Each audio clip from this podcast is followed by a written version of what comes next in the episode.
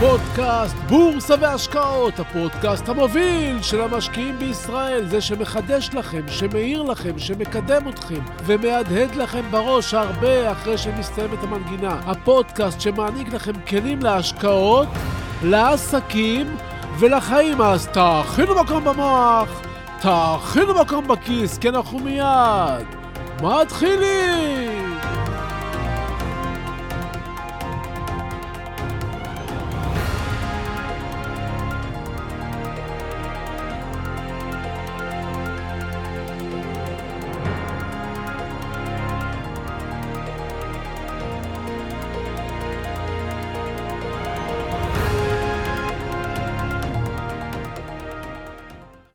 בסתיו של שנת 1849, בעיר ריאזן ברוסיה, איוון פטרוביץ' פבלוב נולד. הוא החל את חייו בלימודי דת כדי להשביע את רצון אביו, שרצה מאוד שבנו יהיה כומר. אבל בגיל 21 החליט פבלוב שהוא מיצה את נושא הדת, והחל ללמוד פיזיולוגיה ורפואה. הוא התמחה במערכת העיכול. כחוקר של מערכת העיכול, עשה פבלוב ניסוי ששינה מאז ולעולם את עולם הפסיכולוגיה. מי מכם שמכיר את תופעת משק כנפי הפרפר, מבין כי יש פה אחת כזו קלאסית. תופעת משק כנפי הפרפר אומרת שמשק כנפי פרפר אחד בקצה העולם יכול שיגרום לרצף פעולות מתגלגל, עד שיווצר הוריקן בקצה השני של העולם. במקרה שלנו, פבלוב רצה לחקור את מערכת העיכול ויצר מפץ בעולם שונה לחלוטין מהעולם בו עסק. הפסיכולוגיה וההתנהגות של האדם.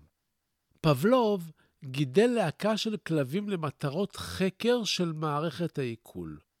הוא שם לב כי בכל פעם שהכלבים רואים אותו, הם מתחילים להזיל ריר, מכיוון שהם חושבים שהוא מגיע להאכיל אותם. פבלוב בהחלט היה מגיע להאכיל את הכלבים מדי יום, אולם לא בכל פעם שניגש אליהם, הוא היה מגיע עם מזון. התופעה הזאת עוררה סקרנות אצל פבלוב, והוא טעה מדוע הם מראירים גם כשהוא מגיע, ואין בידיו דבר. פבלוב חשב וחשב והחליט לעשות ניסוי. הוא התקין פעמון במקום בו שהו הכלבים, ובכל פעם, לפני שהוא הביא להם את האוכל, הוא היה מצלצל בפעמון. פעמון, אוכל. פעמון, אוכל, פעמון, אוכל, יום יום במשך מספר שבועות. יום אחד צלצל פבלוב בפעמון ולא הביא לכלבים אוכל. הוא הציץ עליהם מחרך מרוחק וראה שהכלבים מראירים. הם לא ראו את פבלוב, הם לא העריכו אוכל, הם לא ראו את הקערה, הם רק שמעו את צלצול הפעמון וריר נזל מפיהם. פבלוב הגיע למסקנה שיש שני סוגי התניות. התניה אחת היא התניה קלאסית, גירוי שאנחנו או הכלבים מגיבים אליו. ההתניה השנייה היא התניה מלאכותית, והיא כזו שהמוח שלנו לומד להגיב אליה בעקבות משהו שהוא למד, כמו הפעמון. התניה הקלאסית הייתה זו שפבלוב הגיע עם האוכל והכלבים ראירו. הגיוני. התניה מלאכותית היא כזו שנוצרה בעקבות נסיבות, כמו הפעמון. איך זה נראה אצלנו?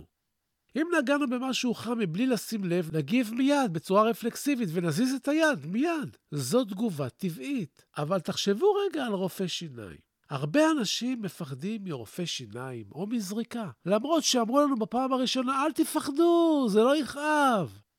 מישהו שביצע בנו את הפעולה בעבר, יכאיב לנו. מאז אנחנו מפחדים מזריקות או מרופא שיניים. כלומר, למדנו לפחד בעקבות חוויה לא טובה. אם כלב נשך אתכם פעם, או חתול שרט אתכם, אתם תפחדו מהם בהתאמה. ילד שמפחד מכלבים יכול להתחיל לפקוט רק משום שראה כלב מרחוק. משקיעים בבורסה שמעו על מחלות רבות שהתגלו בעולם במקומות כאלה ואחרים, והמשיכו לסחור רגיל. בדצמבר 2019, משהחלו לזרום ידיעות על מחלה מדבקת בסין, המשקיעים בבורסה המשיכו כרגיל. אולם היום, אם תשמעו על איזושהי מחלה מדבקת חדשה שמתחילה להתפשט באיזשהו מקום בעולם, כבר לא תהיו אדישים.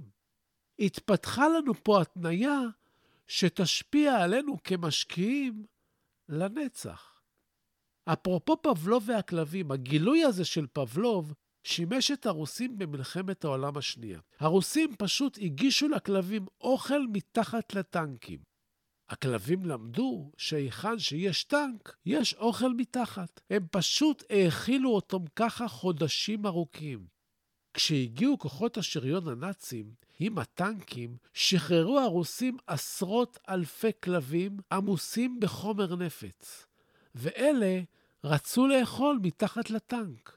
הם רצו לטנקים, נכנסו מתחת ומצאו את מותם בבטן הרכה של הטנק כשהתפוצצו, ובגופם עצרו טנק אחרי טנק. תחשבו על זה. טנק נוסע וכלב רץ להיכנס מתחתיו. אתם מכירים כלבים שהיו רצים לחפש אוכל מתחת למכוניות נוסעות? אין סיכוי.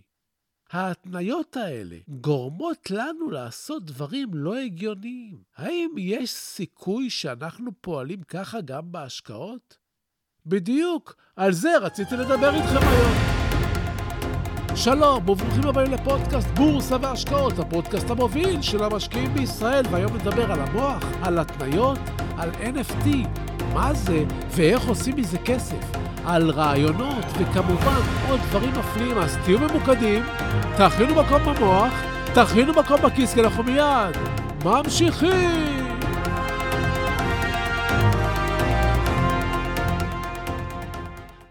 בני אדם נולדים בריאים בדרך כלל ומשתמשים בחלקי הגוף שלהם באופן טבעי.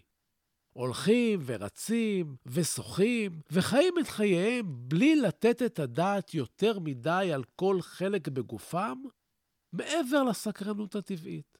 בגיל מסוים מחליטים חלק מהנשים או הגברים לעצב ולכתב את גופם. ולצורך העניין נתמקד בידיים. ואז אנחנו מתחילים לגלות דברים נפלאים על החלקים הללו בשרירי היד, ששמם בייספס וטרייספס, מה צריך כדי להביא אותם לרמת כוח ונראות גבוהה. פתאום אנחנו מגלים שהשריר שנראה לנו פשוט הוא בעצם חלק גוף מתוחכם, שכדי לפתח אותו צריך לעבוד עליו בתרגילים שונים. בדרכים שונות, כי יש לו זיכרון, ואם נעבוד עליו בצורה אחת, הוא יפתח זיכרון ועצלות ויפסיק להתפתח. כן, השריר של היד. פתאום אנחנו לומדים שעל השריר הזה משפיעים דברים כמו אחוז השומן בגוף, כמות החלבון שאנחנו מזינים בו את הגוף וכדומה. חשבתם על זה פעם? שריר ביד, שריר בבטן, כמה חוכמה. כמה מורכבות. עכשיו, תחשבו רגע על המוח, האיבר שקובע את כל חיינו, הקפטן, ראש הממשלה של המחשבה, החלק המרכזי, הקוקפיט של המחשב ששמו גוף האדם. למדתם פעם איך הוא עובד? איך הוא מפעיל אותנו? הרי המוח אחראי לכל ההישגים שלנו ולכל הכישלונות שלנו. וכן, גם בהשקעות. תחשבו רגע על הניסוי של פבלוב. בני האדם מגיבים להתניות. במרץ 2020 השוק החל ליפול וההתניות החלו לעבוד. לברוח. זה מה שרץ למשקיעים בראש. וחלק גדול מהם יצא מהשוק וברח. לא הייתה להם כלל מחשבה מתמטית כלכלית. תהליך קבלת ההחלטות הכלכליות באותם ימים של ירידות נכבשו על ידי הצורך לברוח. שנבנה אצל המשקיעים עם אפולות אחרות, והם מכרו בכל מחיר. כשאנחנו לא יודעים איך עובד המוח, אנחנו לא יכולים לעשות פעולות אחרות באופן אוטומטי, מלבד אלה המוכתבות לנו. זה פשוט מדהים כשחושבים על זה. אנחנו יכולים לעבור חיים שלמים, ולא להבין איך פועל איבר החשיבה שלנו, ואיך אנחנו יכולים לתעל אותו לטובתנו. האמת שעולם ההשקעות יכול להיות די פשוט. מה שצריך מבחינה תיאורטית זה לבחור כמה מניות טובות מאוד, לקנות מהן ולתת להם לעבוד עבורנו לאורך שנים. הבורסה בסופו של דבר תמיד עולה לאורך השנים. קחו גרף של 40 שנה ותראו, הכיוון תמיד יהיה של עלייה למעלה. הכל כל כך פשוט להבנה. אבל היכן הבעיה? המוח! וגם צריך שתהיה יכולת לספוג את ההפסד כשהשוק יורד. משקיעים מחפשים דרך מי לסחור, איך אפשר לקבל עמלות טובות יותר. משקיעים זמן וכסף בתוכנות, מערכות מסחר, לבל 2, מניות קטנטנות שהלוואי ויעלו, טרנדים שאולי יהיו מעניינים עוד כמה שנים, שיטות, מידע ועוד. חלק מאלה מבורך וחלק מיותר, אבל מה אם ללמוד איך עובדת מערכת ההפעלה שלנו? המוח. אם נלמד איך המוח עובד, נקבל קוד גישה למערכת ההפעלה של עצמנו. התגובה הפבלובית משפיעה עלינו בכל תחום בחיים. אם בביקורכם הראשון בבית של חבר חדש, אכלתם משהו שגרם לכם לבחילה, כל מה שיוגש לכם שם בעתיד, אולי יעורר בכם סלידה ולא תרצו לאכול שם יותר. אם תכירו אדם חדש, בן או בת זוג חדשים, ויהיה לו ריח רע מהפה או מהגוף, ייתכן כי זה יעורר בכם דחייה וחוסר רצון למפגשים נוספים, למרות שאולי זה היה חד פעמי. שימו לב מה קורה פה. מתרחש כאן למעשה תהליך של למידה. אנחנו משנים את ההתנהגות שלנו בגלל משהו חדש שקרה, משהו חדש שנחשפנו אליו. עכשיו תחשבו כמה דברים קורים למשקיע שגורמים לו להתנהג באופן לא נכון בשוק ההון. הבורסה יורדת, חשבון ההשקעות שלנו קטן ואנחנו מפסידים כסף. ההפסד הזה גורם לנו כאב, והדבר היחיד שאנחנו יודעים הוא שכדי שלא יכאב לנו, יש לכרות את גורם הכאב. ובמקרה שלנו, אנחנו מוכרים את המניות. עכשיו, זה לא משהו שאתם עושים בגלל שאתם לא טובים. אתם פשוט לא שולטים במערכת שמפעילה אתכם. מאחר ואינכם מכירים את הקוד, הפעמון מצלצל ואתם מוכרים. אבל זה לא חייב להיות ככה. אפשר ללמוד, להשתפר ולהצליח בהשקעות ובעוד תחומים רבים בחיים. המוח שלנו מורכב מ12 אזורי משנה, וכל אחד מהם מחולק לעוד כמה תתי אזורים, וקוראים בהם המון דברים שמנהלים אותנו בצורה אוטומטית. לרוב זה טוב, אבל יש מקרים שצריך לפעול בצורה מתוחכמת יותר, ושוק ההון הוא אחד מהמקרים. כאן אני אסיים את החלק הזה, אבל בפודקאסטים הבאים אני אדבר על זה שוב. אני משאיר לכם את המוח עכשיו כחומר למחשבה. ועכשיו נעבור לנושא נוסף שרציתי לדבר איתכם היום, על ה-NFT. אנשים משקיעים את כספם לא רק בשוק המניות. הם רוכשים בתים, זהב, אדמות, ביטקוין, שעונים, תכשיטים ויצירות אומנות. אומנות זה עולם שלם, נכללים בו ציורים ופסלים וכלים ועוד ועוד. האומנות מלווה את האנושות מראשיתה, ומי שביקר פעם במוזיאונים בארץ או בחול, ראה והבין כמה העולם הזה מפותח. בעולמם של בעלי ההון, האומנות היא גם השקעה, וגם מקור לא קטן לגאווה ורווח. בני האדם אוהבים להתגאות בזכיות החמדה שהשיגו. קיימת מעין תחרות סמויה ושקטה בחברה שמתחילה בשעון על היד, במכונית, בדירה וגם ביצירות אומנות. כשאדם עונד שעון ששווה 100,000 שקלים, הוא לא צריך לומר דבר. הסביבה מבינה לבד. כשאישה עונדת טבעת עם יהלום בגודל של 2 קראט, זו האמירה שלה השקטה להצלחתה הכלכלית. וככה זה עם מכונית ודירה ועיצוב הדירה, ואתם כבר מבינים למה אני מתכוון. כלומר, חלק מהתקשורת השקטה של הצלחתי עובר במה שיש לנו, וזו נגזרת של שילוב מופלא בין עלות ונדירות הפריט. כאן בדיוק נכנס עולם האומנות ונותן לבעלי ההון את הרף הבא והגבוה להציג בשקט אבל בעוצמה את היכולת הכלכלית שלהם, המטובלת בהבנה ובטעם אישי משובח. מה יכול להיות יותר מעניין משילוב של הצלחה, כסף ואינטליגנציה?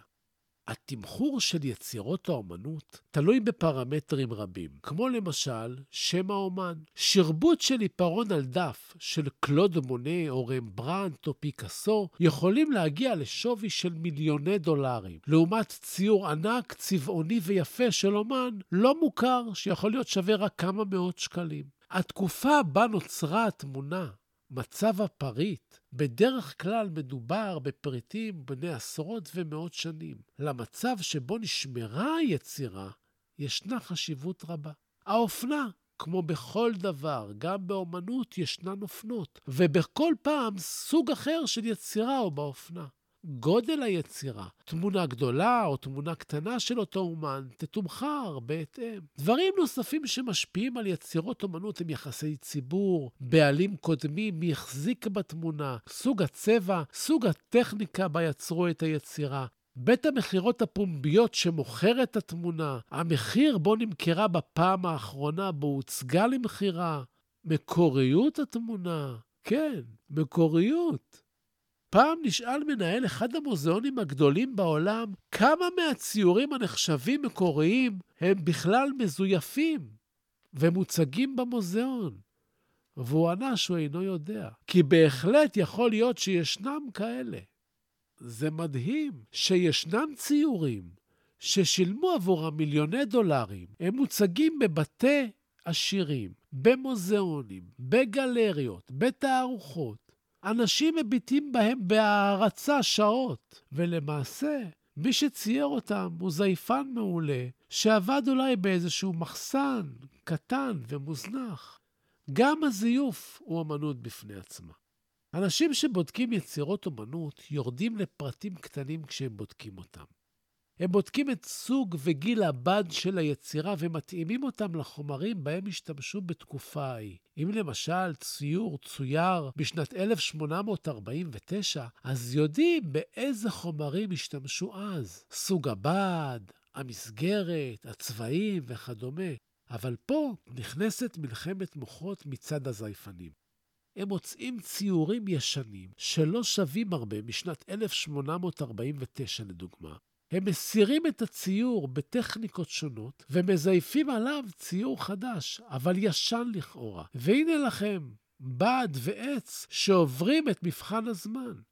זה עולם מאוד מורכב, וכמו שאתם מבינים, המקוריות היא הדבר הכי חשוב. ומי שמצליח לעקוף את המכשלה הזאת ויודע לזייף ציור, ויש כאלה, יכול למכור לכם יצירה $1,000,000 בזמן שעלות ההשקעה שלו הסתכמה $1,000. שווה, לא?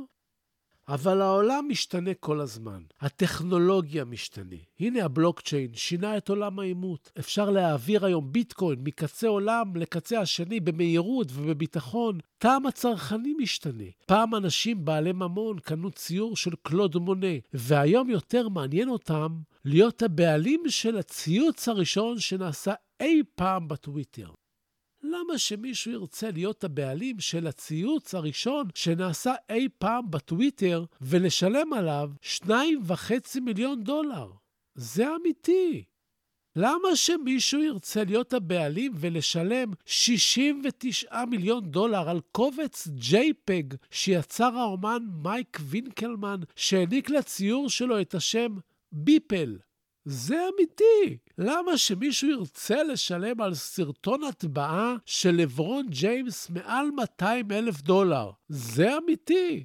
הסיבה היא בדיוק זו הגורמת לאנשים מסביב לעולם להיות מוכנים לשלם סכומים דומים על יצירות אומנות קלאסיות. בשנת 2015 מכר בית המכירות קריסטיז ציור של פיקאסו ב$179 מיליון, ועולם האומנות מחא כפיים ולא הרים גבה. קריסטיז היה גם זה, אגב, שמכר לא מזמן את יצירת ביפל בקובץ JPEG ב$69 מיליון.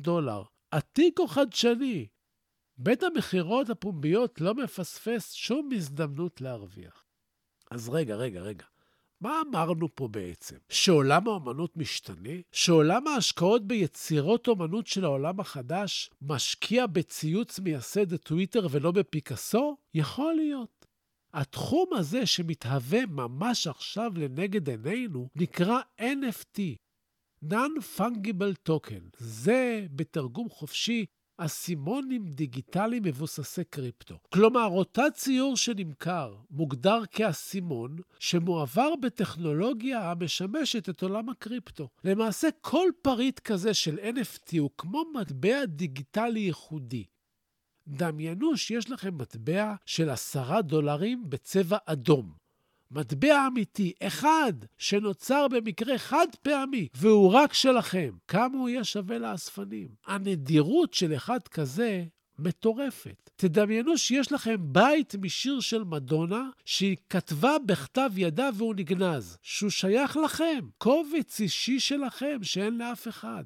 תחשבו שאת הקובץ הזה אתם יכולים להעביר כמו ביטקוין בטכנולוגיה של בלוקצ'יין. כלומר, אתם יכולים להעביר את אותו בית של שיר של מדונה שיש רק לכם אותו לרוכש יפני שמשוגע על מדונה ואוסף את כל הפריטים הקשורים אליה תמורת $1,000,000. אנשים מוכנים לשלם מיליונים על הגיטרה של ג'ימי הנדריקס, על המשקפיים של ג'ון לנון, על מקלות התופים של מתופף מפורסם. אז למה שלא ישלמו גם על ציוץ? למעשה זה סמל סטטוס, הרבה יותר אפקטיבי משעון. שעון זה סמל סטטוס גנרי, שרק מספר שאתה מצליח ומה המותג המועדף עליך. לאומנות ולפריטי הספנות יש ערך אידיאולוגי. הם מספרים עליך ואת מי אתה מעריך או מי היית רוצה להיות. והנה לכם תעשייה חדשה של יצירות דיגיטליות, חתומות דיגיטלית, שבעלות עליהן יכולה להיות שלכם תמורת הרבה $. מה שיפה פה שהבלוקצ'יין לא מאפשר זיופים. כלומר, כאן כששילמת $1,000,000 ליצירה, זו היצירה האמיתית. בינתיים. NFT, בפעם הבאה שתשמעו את המושג הזה, תדעו במה מדובר.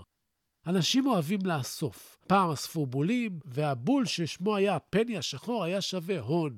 היום בולים פחות באופנה, אבל ציוצים, סרטונים ותמונות JPEG הם המילה האחרונה. יש דווקא דמיון בין שתי הדוגמאות שנתתי, בולים וציוצים, סרטונים ותמונות, הם מסמלות מה שהתקשורת האישית היום, לבין מה שהיה פעם. זה כמו שיהיה אמוג'י ב-NFT. ככה אנשים מתקשרים, שולחים מסרים זה לזה, הבול וגם הסרטון הוא הסמן של התקשורת האנושית. מדוע זה מה שמוכר? זה כבר עניין אחר. אופנות משתנות, הרצון של בני האדם להציג את אושרם לראווה, לאסוף, להיות בעלים של משהו נדיר, מחזיר אותנו לדרך הפעולה של המוח. כאשר אנחנו יודעים איך עובדים הדברים, אנחנו כבר פחות מופתעים ויותר מבינים ויכולים להצטרף לצד שמרוויח. ואיך עושים מזה כסף? זה הזמן לחפש מניות שיש להם נגיעה בתחום של NFT. קחו למשל את חברת טקונג, הסימבול שלה זה TKAT,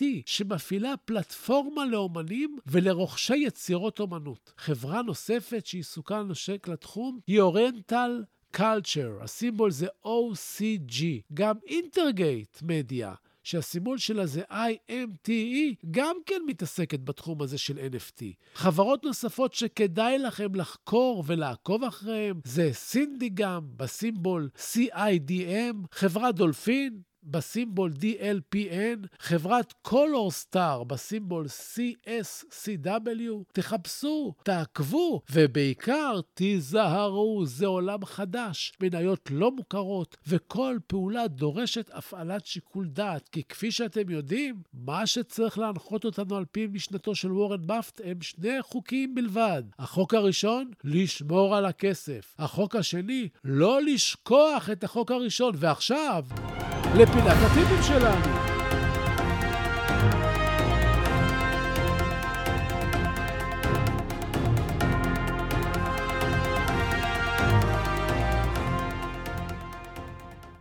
אתם חייבים להבין שלא בכל יום קורה משהו חדש בחברות הנסחרות בבורסה. לא בכל יום מתקבלת הודעה טובה, ולא בכל יום מניה צריכה לעלות. תדמיינו מפעל שמייצר מכונית, או מאפייה שמייצרת לחם, או רשת חנויות בגדים. מה שקורה שם רוב השנה זו עבודה שגרתית, אפורה וסיזיפית. גם חברה שמפתחת מוצר חדש, רוב הזמן עובדת קשה ומחפשת התקדמות.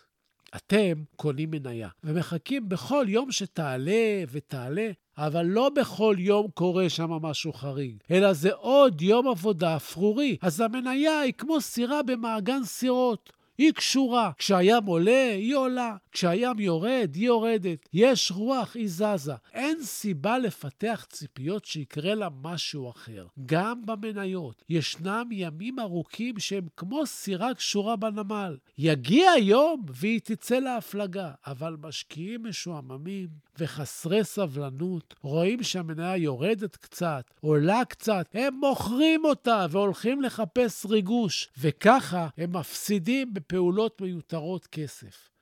קניתם מניה טובה, גלו סבלנות. ישנם יותר ימים אפורים מאשר ימים ורודים בכל עסק. תהיו סבלניים, תאפשרו להשקעה להבשיל. תחשבו, תפעילו את המוח. אז זהו לנו להיום, ובסיום אני שב ומציין, כי אין במה שאני אומר המלצה מקצועית או ייעוץ מקצועית, אלה תמיד כדאי לקבל מיועץ מוסמך עם רישיון. לי אין, כי אני לא רוצה.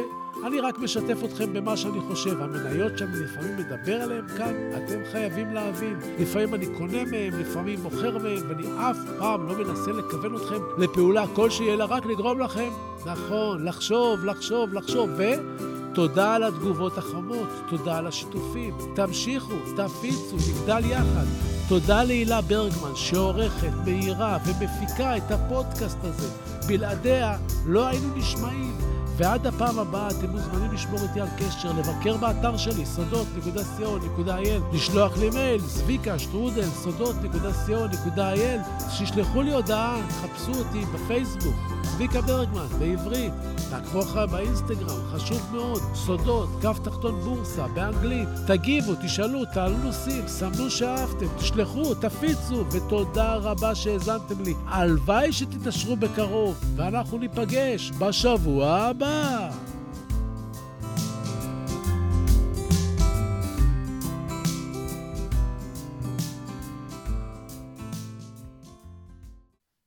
עם רודיארד קיפלינג. אם תוכל לשמור על שקט וקור רוח, עת מסביב לך שוררת מבוכה. אם בין מפקפקים תוסיף להיות בטוח, אבל גם לספק תדע לתת לבך. אם להמתין תוכל בלא להתייגע, אם ממרמה תרחק, עת היותך תסוב, אם בשנאה תוקף ובה לא תנגע, מבלי להיראות חכם מדי או טוב, אם כל חלומותיך יהיו לעבד, אם מחשבות לך כאמצעי בלבד, אם ניצחון תפגוש או מפלה נוקבת, ובשניהם בני בלה, תנהג מנהג אחד. אם תוכל לסבול דברים אשר השמעת, בהיסלפם להיות מלכודת לבורים, אם את מפעל חייך תראה שוקע מטה, ושוב תחל לבנות אותו מן השברים, אם לאסוף תוכל את כל דברי הערך, אשר לך, להרמה ולסכנם, להפסידם ולצעוד מראש הדרך, בלא להפטיר מילה על שעבד חינם. אם לבבך יוסיף לפעום ללא מנוח, וגם בכבוד העול, בעול יהי מושך. ולא יחדל עת עבד ממך כל הכוח, כל עוד רצונך קורא אליו. המשך. אם בין המונים תחזיק במידותיך, ובחצר מלכות תדע לנהוג פשטות. אם לא יוכלו לך אויביך או רעיך, אם כל אדם תוקיר כיאה וכיאות. אם למלא תוכל כל דקה לא נסלחת, בשווי ריצה למרחק של 60 שניות. לך תהיה הארץ וכל אשר עליה, ועוד יותר מזה בני, תהיה אדם.